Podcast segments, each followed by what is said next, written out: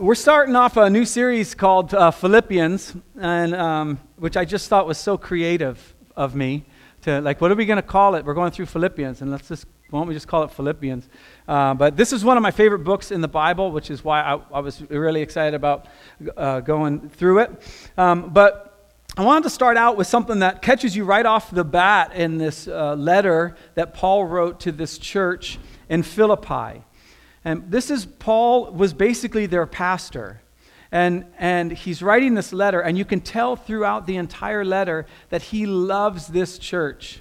He loves them dearly. They, he doesn't spend too much time in theology. He doesn't spend too much time rebuking them or correcting them. He's just joyful. As a matter of fact, he uses the term joy or rejoice 14 times more than any other uh, letter that he, he was in. But what stri- strikes me is this very first verse, which is basically a greeting, which is normal of, uh, in, in this uh, era to, to start off and to say, you know, who's the one writing and who are they writing to? And Paul does that as well, but he uses a word that he doesn't use any other place that when he's talking to this particular church. In a lot of ways, I was thinking as I was, uh, going through this uh, um, in preparing this week, um, I started thinking, you know, this and don't, I'm not going to cry or anything like that, but I started thinking, man, if I, if I had to write a letter to Living Spring, if I was in prison, uh, first of all, I'm sorry. I didn't know that uh, that wasn't mine to take. But uh, if I were in prison and, uh, and I was writing a letter, it would be something like this something joy filled, something like, I can't wait to see you. I can't wait to get out of prison.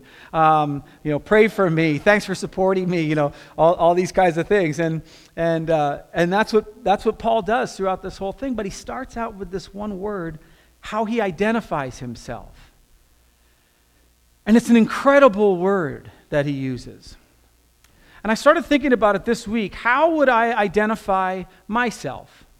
You know, you, you, you, you have an identity, right? And my identity has changed from the time I was a little kid to right now. When I was very little, my identity was class clown. Go figure.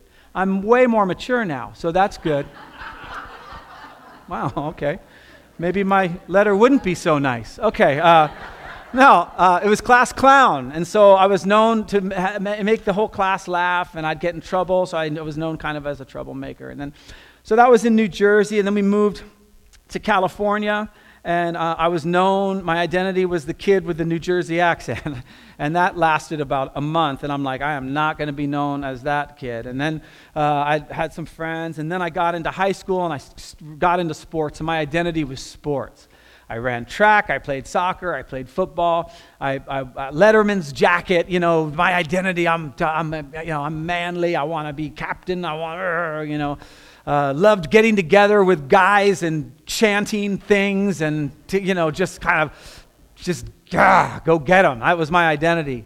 And so I brought that identity of sports into college and went for the soccer team in college and realized very quickly that I should probably shed that identity because uh, I, I wasn't playing very much at all. And so then my identity came like getting through college, like I'm a college student. And so at my summer jobs, I'd go and, um, uh, and they, they, uh, I worked for an air conditioning company for four years. And uh, they, I, basically, I was just a grunt, and they called me college boy, and I was like the guy who was going to graduate from college. And then I graduated from college, and Lisa and I got married right out of college, and my identity changed to husband.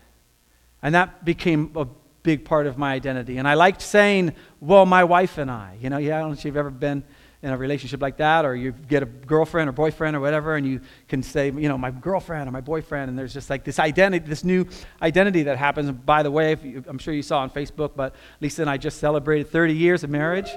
So it's, it's actually on Monday. It's actually tomorrow, but I'll be flying to Africa tomorrow, and so uh, by myself, and I thought that would be a bad look to be like, yeah, it's our 30th anniversary. I'm gone, right? No. I, um, but yeah, 30, 30 awesome, awesome years. And so that was my identity. And then I remember um, one day, Lisa, I came home and she had pink lipstick on. And uh, she said, Do you notice anything different? I'm like, No, but that is hot. okay. And uh, I don't know if I said that exactly, but um, she's like, pink lipstick, you know? Like, get, you know, guess why? Because I guess that's the color the pregnancy test turns when you're pregnant. And so um, she's like, she's like, I took a pregnancy test uh, today. And I'm like, and it came with lipstick? That's incredible. I, I didn't know that it came with a free thing of lips. Like you get what, like which lipstick you're to wear, right? Because like, anyway, so, um, so, we, so she was pregnant. And I remember hugging her. She was so excited. And we were hugging. And I just closed my eyes and I was like, honestly, I thought this, my life is ruined.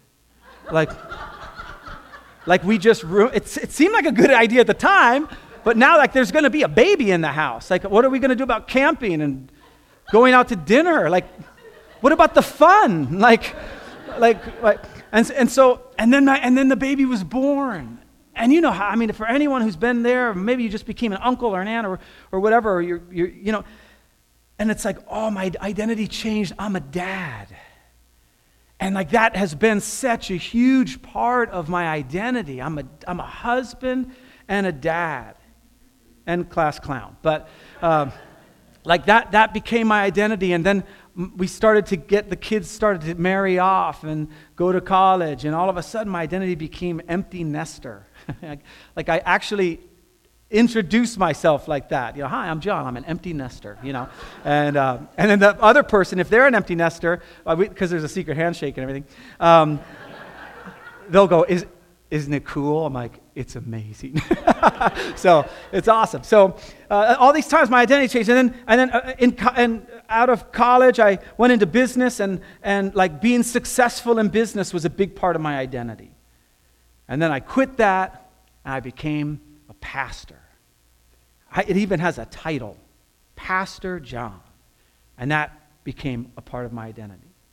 Now, the Apostle Paul could have used anything to describe him. As a matter of fact, in lots of these letters, he'll introduce himself, Paul, an apostle of Jesus Christ, to whoever it is. But in this particular one, Paul uses a word. And this word has been haunting me all week long. And it's a word that the NIV translates very poorly. The New American Standard translates it better. Um, and I don't know if the translators were just nervous about the word because the word's not really that great. You wouldn't really want to identify yourself as this, you'd want to get out of this. But Paul just grabs that word and he says, This is my identity. And the reason it's been haunting me is because I don't think it's my identity yet. I don't think I can say this. If I started my letter to you guys, I don't think I could start it this way. I would say something like Paul, pastor of Living Spring in chains, or something like that, you know. Uh, but here's the word. He's writing with his friend Timothy, and he says, Paul and Timothy, slaves of Jesus Christ. Slaves of Jesus Christ. What does it mean to be a slave of Jesus Christ? In America, we are so set on, uh, John, I'm sorry, it's stuck. It actually worked, but I just couldn't see it there. We're so individualistic. We're so rights driven. We're so like, you know, that's not fair and this is fair and all this kind of stuff. And Paul just comes right out and he says, I'm a slave to Christ. Slaves don't get to do anything they want to do. When, I wake up in the morning, I go and grab a cup of coffee from my little Keurig pod. Slaves don't do that. Slaves get up and they make coffee for their masters. I decide, I say, Alexa, what does my schedule look like today? And Alexa tells me. As a matter of fact, I went through this sermon in my garage this morning, and I went through this. Alexa, what's my schedule look like today? And in my garage, you hear, Your day looks pretty clear today. you have church and a meeting afterwards. Would you like me to open your calendar? I'm like, No, stop. Shh. Lisa's asleep. Right? So I just thought that was funny. Uh, I thought I'd share it with you for some reason. But, uh, and so, uh, like, like I ask Alexa, and then I decide. I look at my schedule and I decide, nah, I might cancel that. Well, maybe I'll insert this. Maybe, I, what, what time should I have lunch? I wonder. Slaves don't get to do that. When do I have lunch? Slaves don't get to do that. How am I going to spend my money? Slaves don't get to do that. Am I going to buy that and, and, and get one day shipping or two? No, doesn't, slaves don't get to do any of that. Paul jumps right out. Paul and Timothy, slaves of Jesus Christ. In other words, Paul has gotten to the place where all his decisions are made for him. Paul has gotten to the place where he realizes none of his money is his own. Paul has gotten to the place where he can be in chains and rejoice. He says it in, this here, he says, I'll say it again, rejoice. He says, we'll read it coming up, that he says he, he doesn't care whether he's in chains or not. It's all turned out for the betterment of the gospel. Paul has been able to get to a place in his relationship with Jesus where he can be self identified as a slave to Christ. And the thing I was thinking about this week is I really want to get there. I really want to get to that place. Here's what he says He says, Paul and Timothy, slaves of Christ Jesus, to all God's holy people in Christ Jesus at Philippi, together with the overseers and deacons. I thank my God every time I remember you. In all my prayers for you all, I always pray with joy. I was thinking about that again when I was thinking about you guys, Living Spring, and if you're new, you're, we consider you family already. Um, but when we get those prayer requests, like Jonathan was talking about on that prayer card. We pray for every single one of those every single week. And I don't know if you guys know this, but when we get the sheet printed out, your picture is there, which I ripped off of Facebook uh, and uh, put it into the database. And so I can actually see your face as I pray for you. And I pray with joy. And I pray with joy for the same reason that Paul prays with joy. He gives the reason right here because of your partnership in the gospel from the first day until now. There's a partnership that happens. We've, we've talked about it this morning. We'll be doing backpacks, stuffing backpacks this week.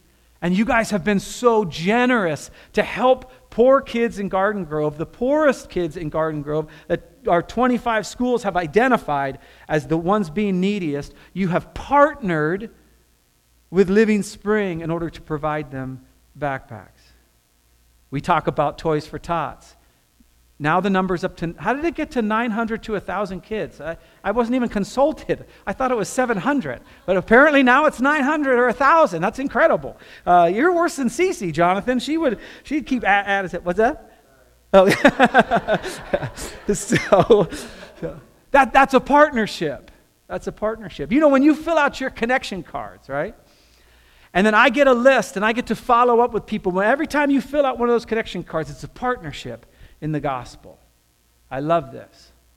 For those of you who aren't partnering yet, it is a big part of your spiritual journey to serve, to give, to be a partner.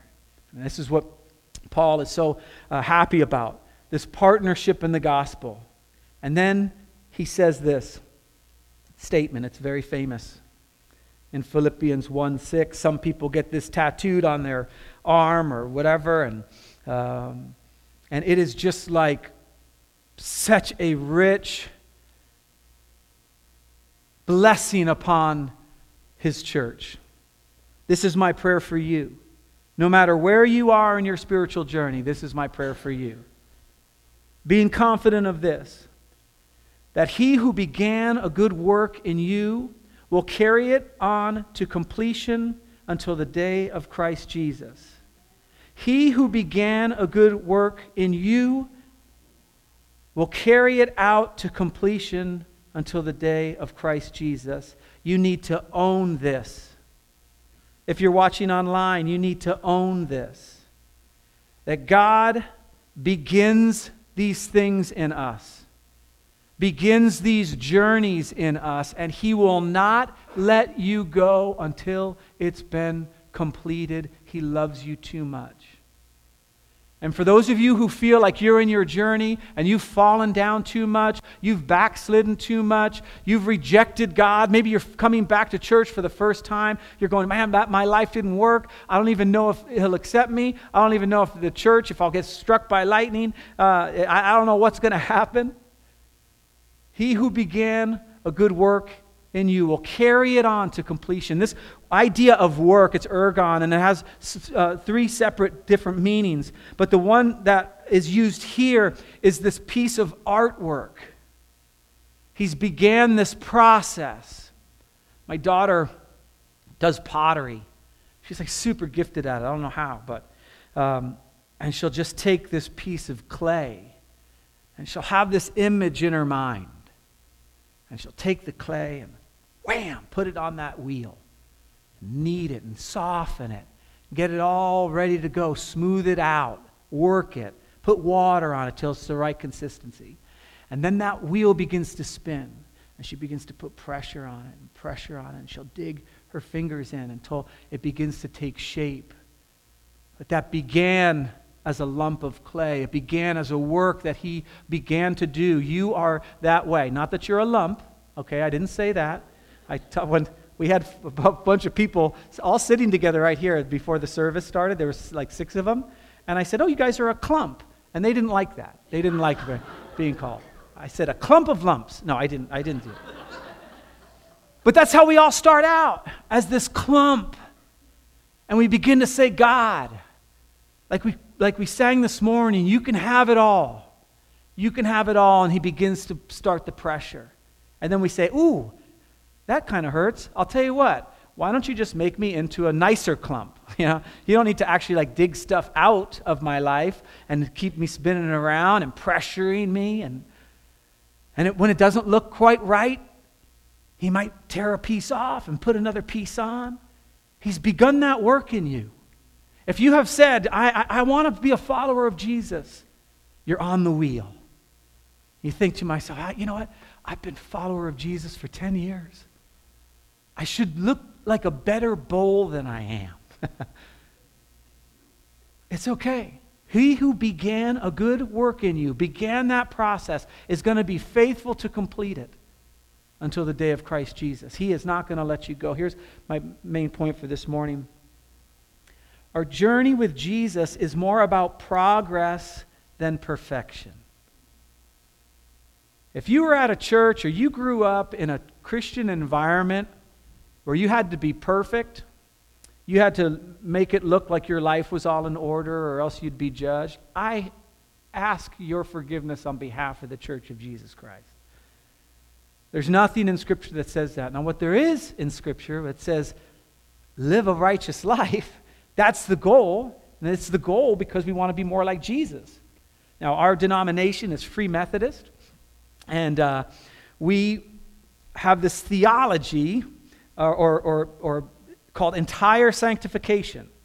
That the goal is that you will get to a place of discipline in your life and love for Jesus, a slave to Christ, as Paul is saying, that being, that if you're not sinning, it doesn't feel like you're missing out. That's the goal, because that's what Christ was like. That's Jesus. And so, but what we did decades ago in our denomination, because humans just mess things up. That's what we do. We took this idea of sanctification and we said you can actually be sinless in this lifetime. Like you can actually not sin, which is okay. I'll, I'll, I'll buy it. I haven't met anyone yet, especially not at Living Spring, but um, it, like you can, like you can actually get, get there. And so what they would do is like I would stand up and I'd give my testimony and I'd say, hey, my name's John.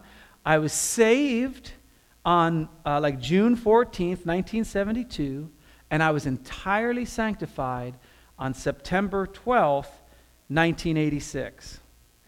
And so you do the math, and you're like, dude hasn't sinned for like 23 years?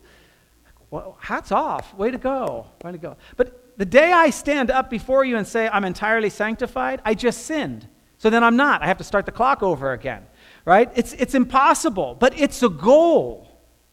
It's this progress. He who began a good work in you. Are you, are you, are you laying it down that saying, okay, God, you can mold me the way you want to mold me? My daughter comes to the clay with an idea of what it's going to look like at the end, and she begins the process. And then she's satisfied when it looks like what she wanted it to look like. And God loves you and is satisfied with you, but He's not satisfied with letting you sit as a lump of clay.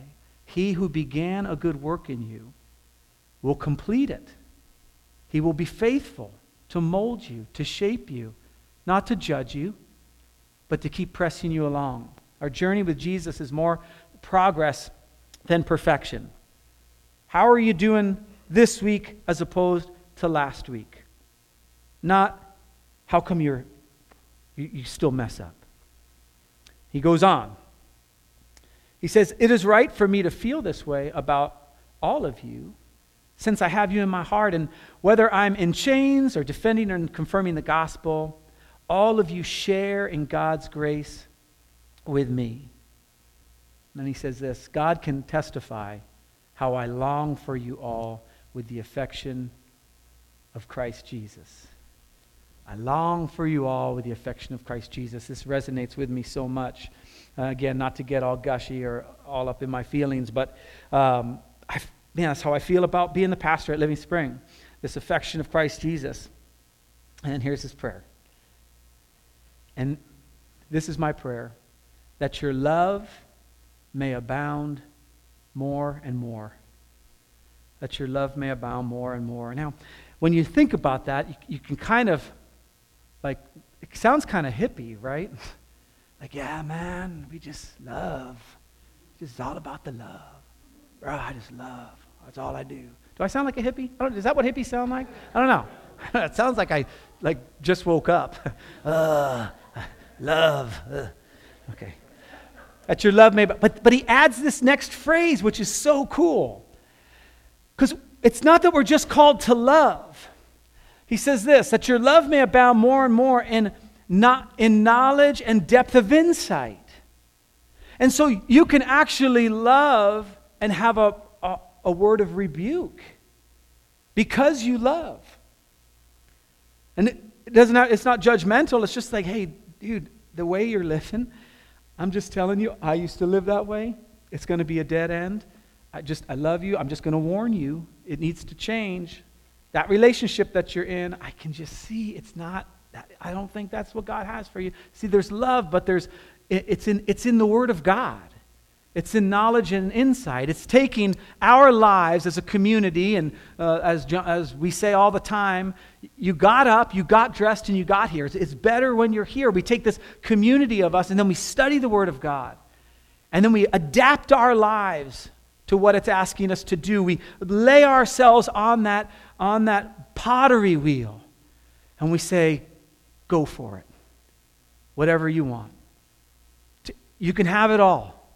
Make, make whatever. There's a verse in the Bible that talks about what does the clay say to the potter? Like, hey, I, I don't, I don't like what you are making. Like the clay can't, can't do that. It's the potter. And that's how we, we live our life in this knowledge and depth of insight. And then as we study the Word of God and we begin to make changes in our lives, it's hard. And then we come beside each other again in love and we go, I know you're struggling in this, but you're doing great and we're going to see you through that. That is the church. And this is Paul's prayer for them, and it's my prayer for you, so that you may be able to discern what is best and may be pure and blameless for the day of Christ. Being able to discern what is best. You know what I love about this? He doesn't say right or wrong. Right? I mean, the Bible gets accused of that, that it's just all about do's and don'ts, and there's certainly some do's and don'ts in there. But what God wants for you is your best. As you lay your life on that pottery wheel and He begins to mold you, what He wants to do is shape you to be your best. And that's done in a loving community with knowledge and insight. That you may be able to discern it. Filled with the fruit of righteousness that comes through Jesus Christ to the glory and praise of God. And then he, goes on and he's, he talks about what it's like to be in chains and what it's like to, to um, uh, you know, some people are preaching the gospel out of selfish ambition, and then others are doing it out of uh, just love. And he's like, it doesn't matter, just as long as the gospel's being preached. And you just see this heart of Paul of just like this man who's in chains, but he understands that his identity, his position is slave to Christ. So there's nothing that can happen to him that could be any worse. He's already given up his life. And so we get a few more verses down into verse 19, and he talks about how he's rejoicing in this. And it's like you're in chains, you might die, you might not be able to see the church you love anymore. And he says, I rejoice. And he goes on, he says, Yes, I will continue to rejoice, for I know that through your prayers and God's provision of the Spirit of Jesus Christ, what has happened to me will turn out for my deliverance. Now, he's talking about his deliverance from chains, but he also realizes that that might not be what God wants. See, when you're a slave and you say, I give over my life, you're also giving up your hopes and your dreams. What ends up happening is the Bible says that God begins to give you the desires of your heart. And that verse is not, we've talked about this before, it's not that I desire a Ferrari, and so he's going to give it to me because that's the desire of my heart. And God just goes, "Oh, okay, there you go." And in my in my driveway, that was I Dream of Jeannie, by the way, uh, and uh, in my driveway is a Ferrari. He says, "No, no, no, no. I'm going to take that desire out, and I'm going to give you the desire of your heart." And so. Uh, it, so he realizes that even though he wants to be delivered from chains, from prison, who doesn't? That might not happen. He says, I eagerly expect and hope that I will no way be ashamed, but that uh, but will have sufficient courage so that now, as always, Christ will be exalted in my body, whether by life or by death. He is, has this mentality that whatever happens to him, it's going to be okay. It starts out with the mentality of saying, My life is not my own anyway. My finances aren't my own anyway. My health isn't my own anyway. My relationships aren't. He makes this incredible, incredible statement next that I just, I've been thinking about it all week long. I can't get it out of my mind. He says, For me, to live is Christ, and to die is gain. And I'm telling you, church, I, I'm not there yet. Like, like I want to see my grandkids. I want to, like, I have all these. I want to retire someday. I only have 600 more sermons to go, and I can retire. I'm super happy about that. Um, no, like, like, like, like, is my do I wake up and go and like truly say to live is Christ I want to get there. To live is Christ, and to die is gain. Like if I die, it's even better. I'm telling you, I am not there. I like to live. I want to. I eat every meal and I breathe. I, I want to be around. But he says, no, no, no. It's not worth being around if you aren't so embedded in Christ that each day you're walking with him. He fleshes this out for us. If I am to go on living in the body, this will mean fruitful labor for me. In other words, I get to get stuff done. I'm like, that's the side I'm on, okay? Uh, it'll mean fruitful labor for me. Yet, what shall I choose? I don't know. I could die and be with Jesus. That'd be fine. Or I could live and be with Jesus. I could just live and just keep working at the church and working on the churches. You know, he's saying if I get out of prison, I can do some other things. I write letters, all this kind of stuff. But he gets to the place in his life with Jesus. I am torn between the two. I desire to depart and be with Christ, which is better by far. But it is more necessary for you that I remain in the body. He says, Convinced of this, I know that I will remain and I will continue with you for all your progress and joy in the faith, so that through my being with you, again, your boasting in Christ Jesus will abound on account of me. And then he says this, going back to holiness. Whatever happens,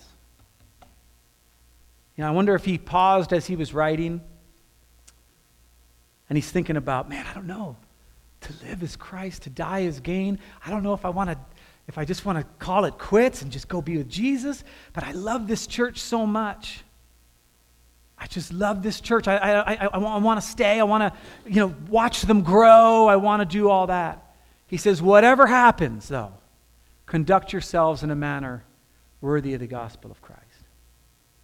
Whatever happens with Paul, conduct yourselves in a manner worthy of the gospel of Christ. You know what that means, basically?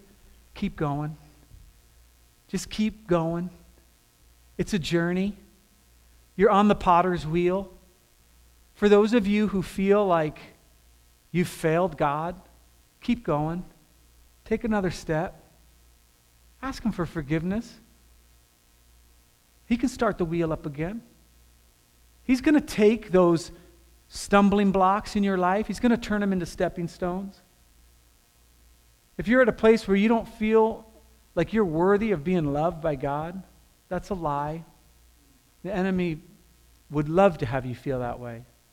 If you feel like you've walked through these doors and there, everybody here seems to have it all together and, and you know, they, don't, they couldn't, if they, if they knew you, if they knew the true you, they would reject you. It's a lie. It's a lie from Satan wanting to isolate you. Your value is priceless because he who began a good work in you, who decided to grab you and say, We're going to do something special, will be faithful to complete it until the day of Christ Jesus. No matter how many times your clay goes flying all around the room and he's got to go put it all back on the wheel, he's there for you. As the worship band comes back up, I want to ask you a couple questions. questions I was asking myself this week as I head out onto a plane and head into Kenya. I'm very excited about going. Uh, we'll see um, the village that we all supported. We raised uh, $3,600 to start this church in this village called Sinet. Uh, we'll, I'll see that village. I'll meet the pastor. Uh, we take, uh, we'll come back to Nairobi, and then we'll go back out on these little planes um, and uh, hit, uh, visit two orphanages, and we'll have lunch with one of the pastors there. And then we'll be hitting some other villages to see the, the ministry uh, that we've been doing, that you have been partnering with us in the gospel. You've been partnering. Some of you support ELI, um, uh, Empowering Lives International, on your own, just as a family. That's partnering in the gospel. Some of you support Heavenly Treasures, which is another ministry that we'll be, we'll be looking at. Um, you're partnering with the gospel. Lisa and I support these two kids, and uh, uh, Mushaka and Vincent, and I get to go see them. I get to like visit them. I have soccer balls for them. Uh, my, my, my suitcase is filled mostly with toys. I'm like, oh yeah, clothes. That's good. This is all part of partnering with the gospel. But here's the question I was asking myself all week What's holding you back from being a slave? What's holding you back from giving it all? Is, there, is it fear? Is it fear of, well, if I give that up, then what am I going to do? How am I going to cope? How am I going to spend my time? How, what is it? What's holding you back from being a slave to Christ? What, what's holding you back to be able to declare, for to me to live as Christ and to die as gain. And so, as Taylor leads us in this final song, that's my question. That's the question that I can't answer for you. You can't answer for me. Only God can answer it. And so, my prayer is that as we go into this quieter time of worship, that you would hear the voice of God. He would tell you exactly what it is, what's getting in the way of Him being able to mold you and shape you this work that he's begun, that he'll be faithful to complete until the day of Christ Jesus. We also take this time to fill out our connection cards and We invite you to do that. We want to get one from every household. And there's something that you're praying for, maybe it's this, even this issue, and you want us to pray, you say, you know what? My this, a relationship is holding me back from becoming a slave. And let us help you pray for that. And if this is a week that you give, we, you can prepare your offering at this time. And at the end of service, we just take all those connection cards and offering and we put them in a box in the back. Let me pray for you. Lord Jesus, what makes it appealing to be a slave is the faithfulness of our master, the love of our master, the trust we can place in our master, the faith that we can have in our master. Knowing that whatever difficult things that we are asked to give up or include into our lives, the master can provide, the master can direct. That the kingdom that he's preparing would come on earth. We would be a part of it. We'd be, participate in the gospel. So, Lord, I pray for those that as we begin to pray and ask for your guidance, that we'd hear your voice. In Jesus' name, amen.